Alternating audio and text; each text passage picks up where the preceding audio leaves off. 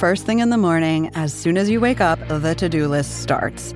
Does the car need gas? Hopefully those leftovers are still good. Why did I get CC'd on Call this mom? No. You can't escape the to do list, but you can make the most of your me time with a relaxing shower using Method Hair Care products. Try Pure Peace Volumizing, Simply Nourish Moisturizing, or Daily Zen Shampoo and Conditioner for daily use. All formulated with long lasting fragrances and are safe for color treated hair.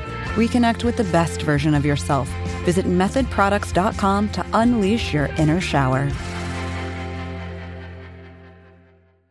All right, now we are on the line. We have Daniel Carcillo joining us. How are you, Mr. Carcillo? Good guys, how are you? Great, thank you. Thanks for joining us. Yeah, right, so, no problem. so, Daniel, we are going to have uh, Kelly ask you some questions. It's a Bell Let's Talk Day today, and we thought it was the perfect opportunity to have you on. So I'm going to throw it over to Kelly, and uh, let's just have a good conversation here. All right, so before we get to the important stuff, um, this whole interview with you came about because we were kind of doing some reminiscing about the 2010 Cup run on Twitter. And I just wanted to know what your favorite moment from your time as a flyer was.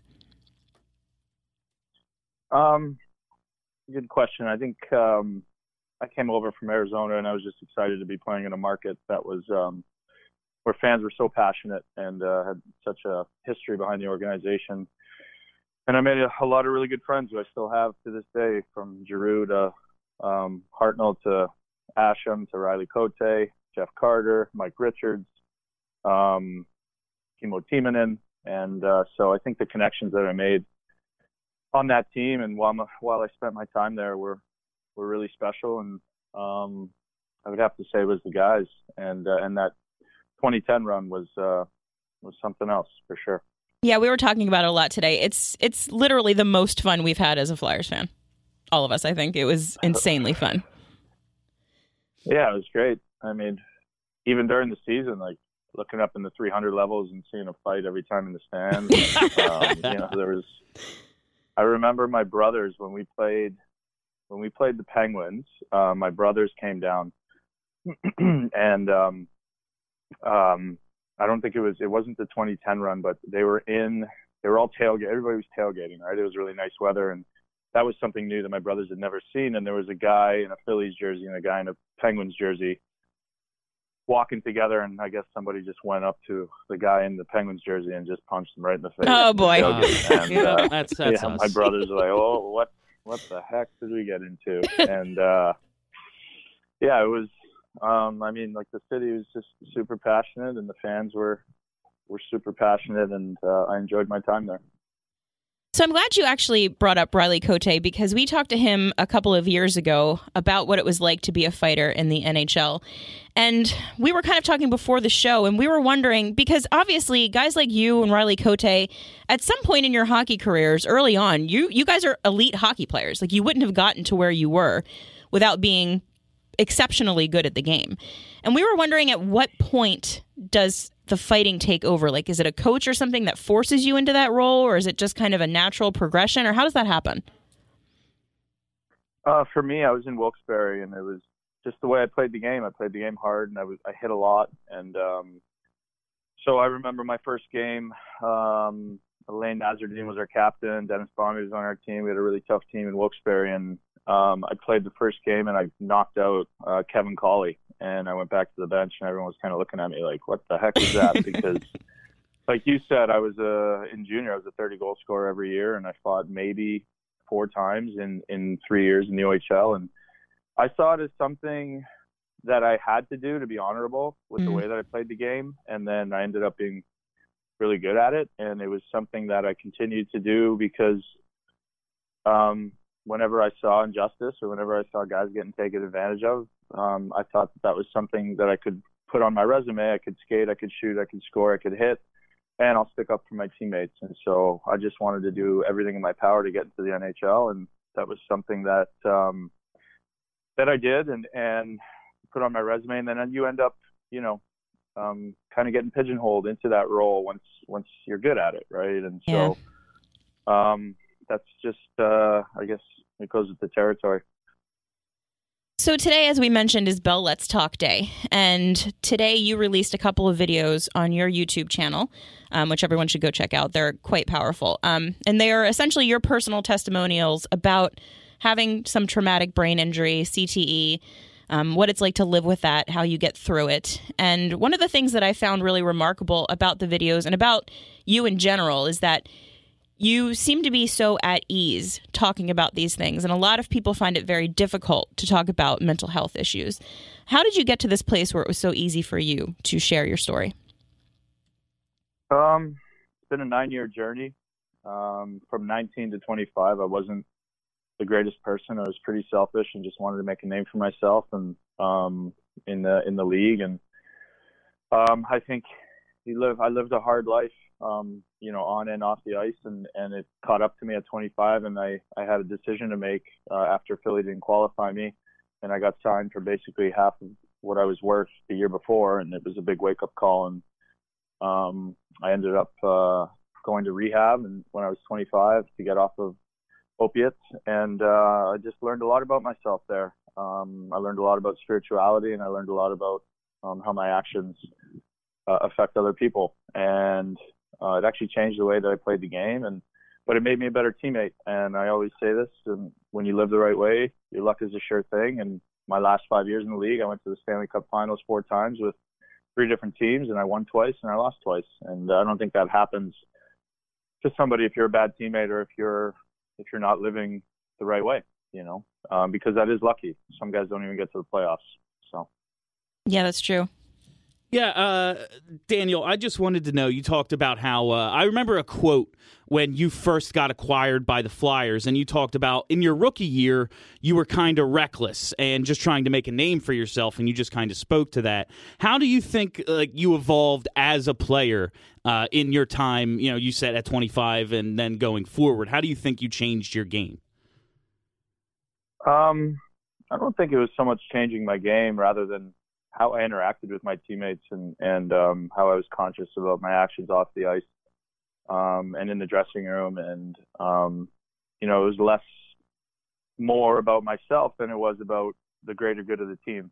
And um, so, you know, you you live and you learn. Like I've made a lot of mistakes, and I own up to them. You know, and I've um, but one thing I don't regret is is the way I played the game, and um, you know, they the NHL created a role for us, and it was a job, and it's very much a job, and um, you know, it's a livelihood, and and eventually, you know, that job catches up to you, and it caught up to me at 30, and I had to retire because of post-concussive syndrome, and my last game in the NHL was actually um, against the Philadelphia Flyers in Philly, and Bellemare caught me with a right, and that was my seventh diagnosed concussion, and the the symptoms are just brutal. And uh, it was not too long after Steve Montador had passed away, and we were really close. And um, I was just spiritually, mentally, and physically done. You know, um, done with the game. And and uh, I had my son was born in in November, and we were lucky enough to end up winning. I, I ended up winning my second Stanley Cup with the Hawks that year, but I thought it was that was it. You know, that was it was time to walk away. I never I always wanted to be a father, and I had my son, and I didn't want to be an absent father. And you're on the road a lot, and so there were a lot of factors pointing towards you know moving on. And um, there's nothing wrong with moving on at a, at a young age to start your second life because uh, athletes die two deaths. And Derek Armstrong said it best when he said that. You know, we really do. We die two deaths. We die when piece of us dies when we leave the game, and then you know we die when we die. You know, so. I, I, like how you put it. Just uh, making. Sh- I think it's important people know that it, you. Re- it really is a job, and the physical toll it takes on you. Obviously, you know, getting punched in the face, getting checked into the boards while it's happening probably isn't the greatest feeling in the world. But we spoke to Riley Cote a little while back, as Kelly mentioned, and he talked to us about preparing mentally uh, for games, like when he'd go in and know oh, 48 hours ahead of time, I'm going to be fighting Georges Laraque tomorrow, and just how that kind of anxiety would wear on him. Like, can you talk about the toll that that kind of thing takes on you, where you know you have to go do that job? Maybe uh, you had over hundred fights in your career uh, between regular season, preseason, and all that. But uh, just what kind of toll does that take on you? Not so much the physical, but also, yeah, I, I got to do what I got to do tomorrow. yeah, I mean, you have to be a mental assassin. You know, you have to you have to be physically, mentally sound to be able to make a team, right? And it is a team sport once you're on the ice, but if you're not prepared, you're not making that team, and you don't have the chance to compete. Um, you know, a lot of times later on in my career, I wasn't playing in those games, and um, so you have to bring a different element to it. You have to be a good team guy, and I love making playlists and connecting with guys. And um, but the role itself was was difficult some nights. For example, I couldn't sleep that day um, before my last game. You know, I was journaling a lot about Steve and crying in my room, and um, because I didn't, I really didn't want to play.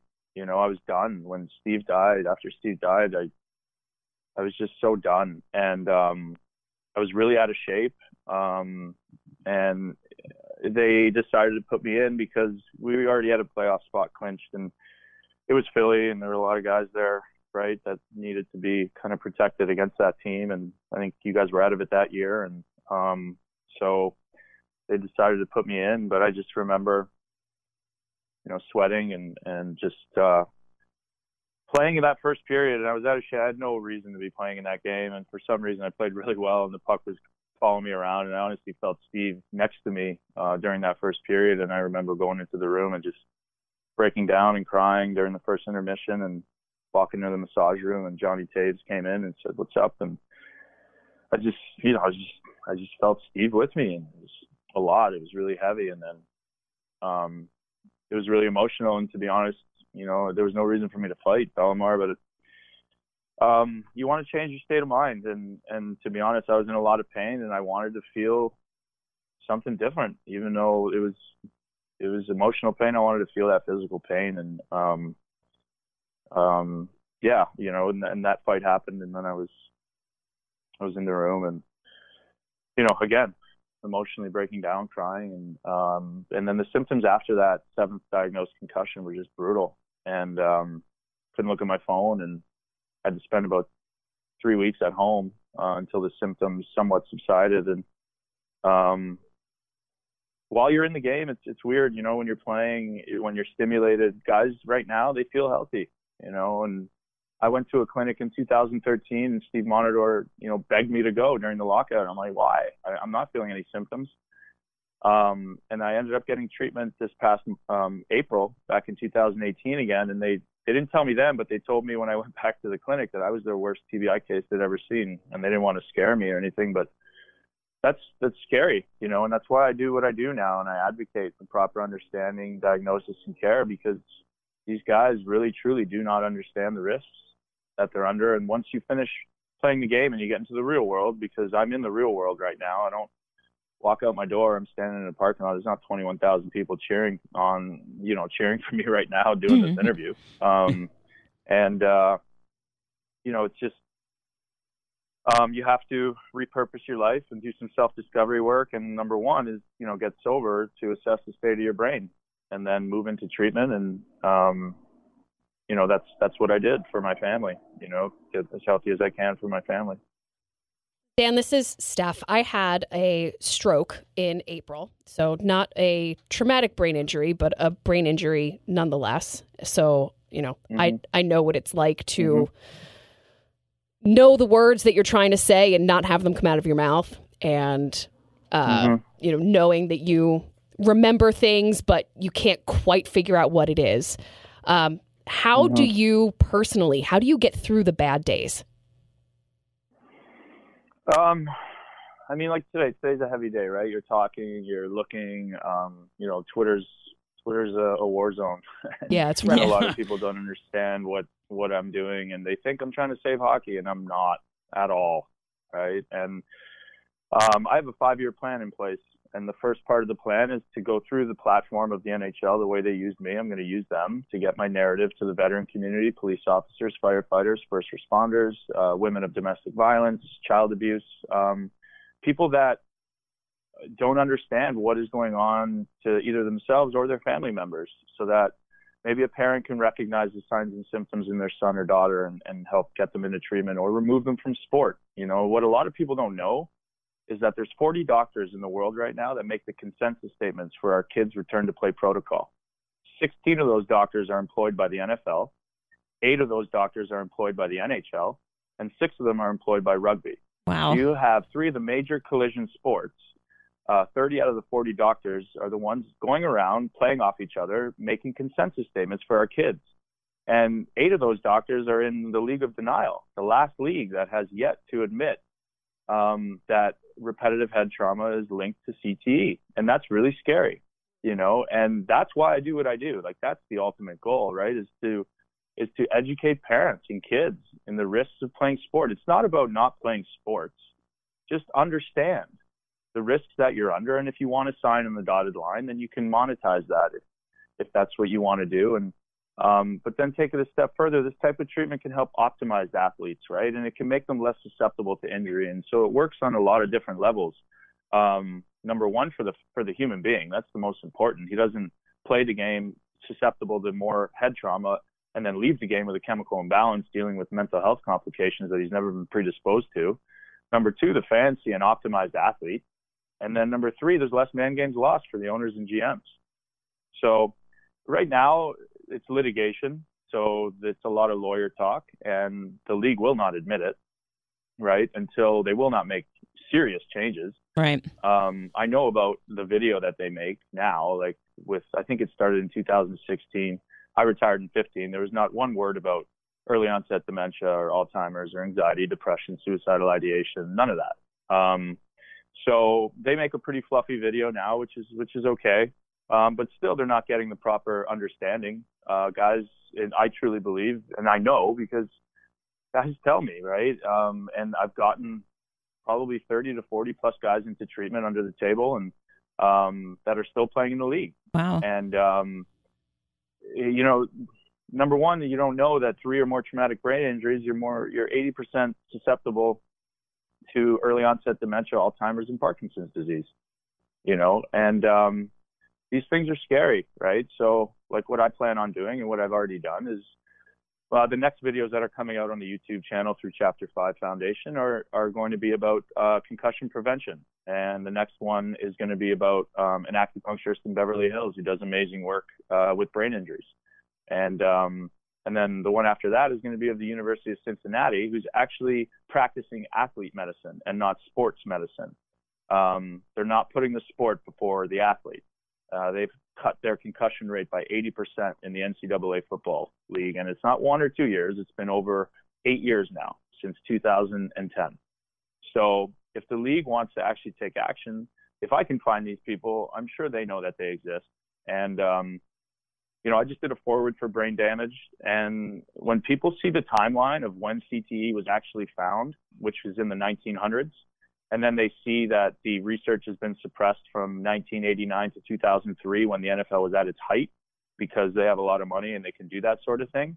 I think it's going to open up a lot of eyes, you know. And uh, I'm working behind the scenes now with a, a PhD and a couple doctors, and we're going to make our own consensus statements. We're going to make our own patient bill of rights, and we're going to put that out in 2020 when these 40 doctors announce theirs again, and then you can take a, you can decide which ones you want to follow and that's why I stay independent of everybody. And I'm just a guy on social media, um, trying to educate and trying to get as many people as I can healthy and into treatment.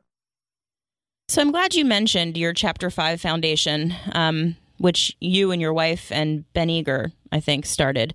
Um, and mm-hmm. I think a lot of people see you being very vocal about these issues with traumatic brain injury, but I'm not sure a lot of people know that you're also working to help your fellow athletes transition from life as a professional mm-hmm. athlete mm-hmm. to what can only be called regular life, I guess.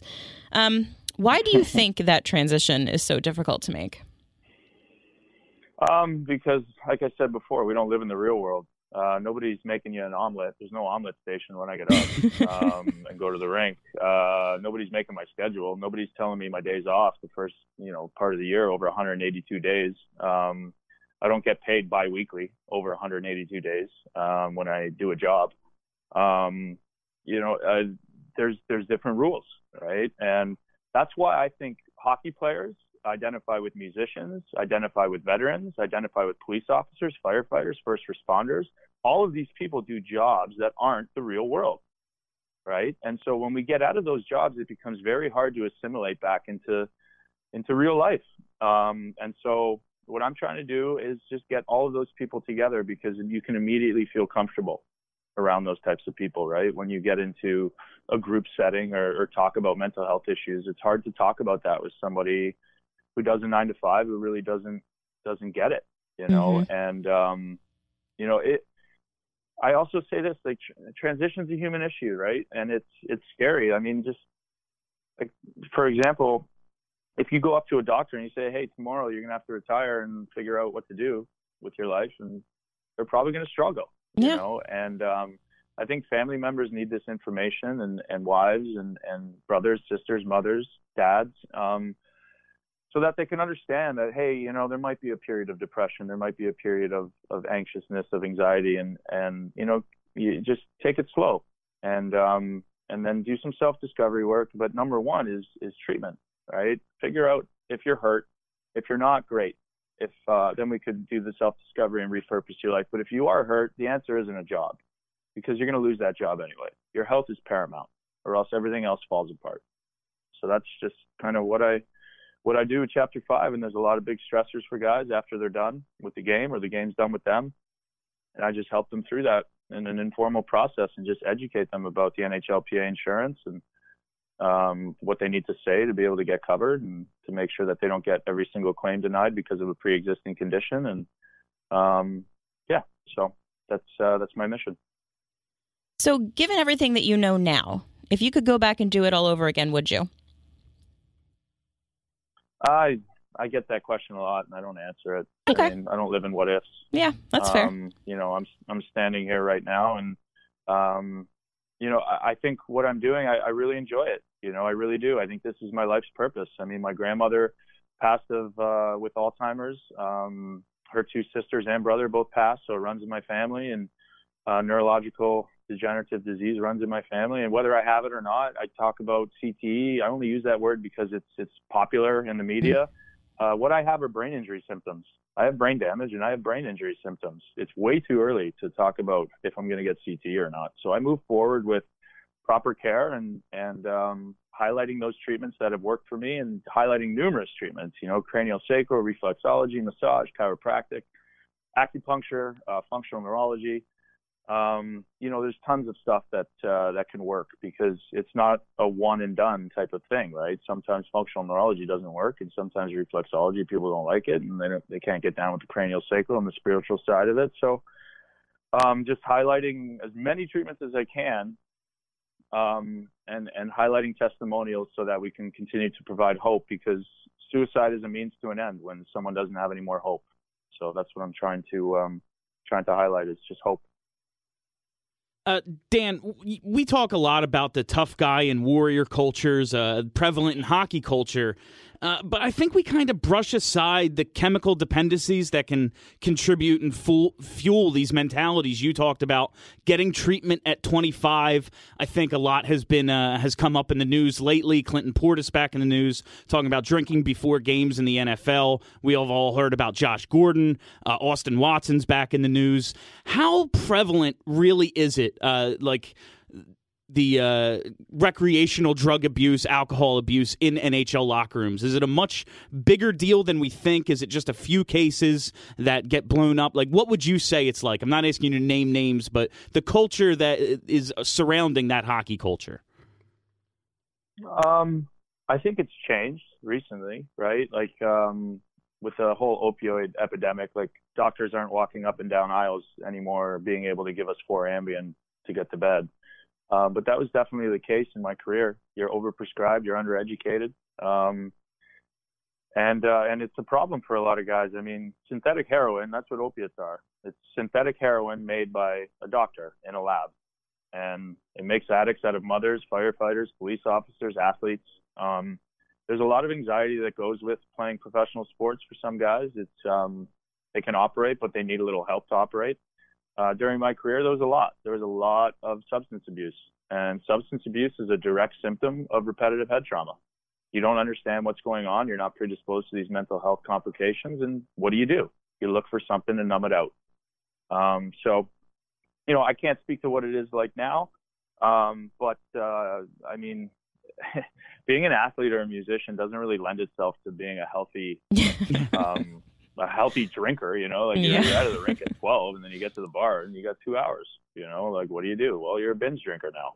Uh, but when you get out of retirement, um, or when you get out of the game, uh, having a beer at lunch isn't isn't that normal anymore. But it was pretty normal after practice, right? Guys go have a beer, sushi, whatever, a couple more. Um, after games, most definitely. How do you get down from being so jacked up and all the Sudafed and all the stuff that's in you?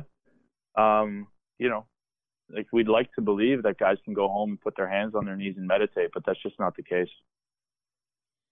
Well, Dan, I really appreciate you answering our questions. You've been super forthright, really open, and I think that's part of why people respond so well to you. Um, if our listeners wanted to get involved in the causes that you are trying to promote, or if they can go someplace to find some more resources, where would you suggest that they look? Um, the Carrick Institute um, website, Chapter 5's website, uh, my YouTube channel that I just started, um, Car Bomb 13 on Twitter, and I'm Daniel Carcillo 13 on Instagram. And um, if you want more information, just you can follow all of those things and tap into those resources. And um, yeah, I mean, I need to be forthright. I don't harbor guilt very well, and so uh, I speak very, very honestly about this stuff. And I think that's the way that you connect to human beings that don't know you. You just speak honestly and vulnerably. Yeah, you're doing super important work, and I think it's really admirable that you've decided to take your fame and your career and turn it into something good. So, thank you very much for that, and thank you very much for joining us tonight. Of course. Thanks, guys. Thanks Have a a good lot, night. Dan.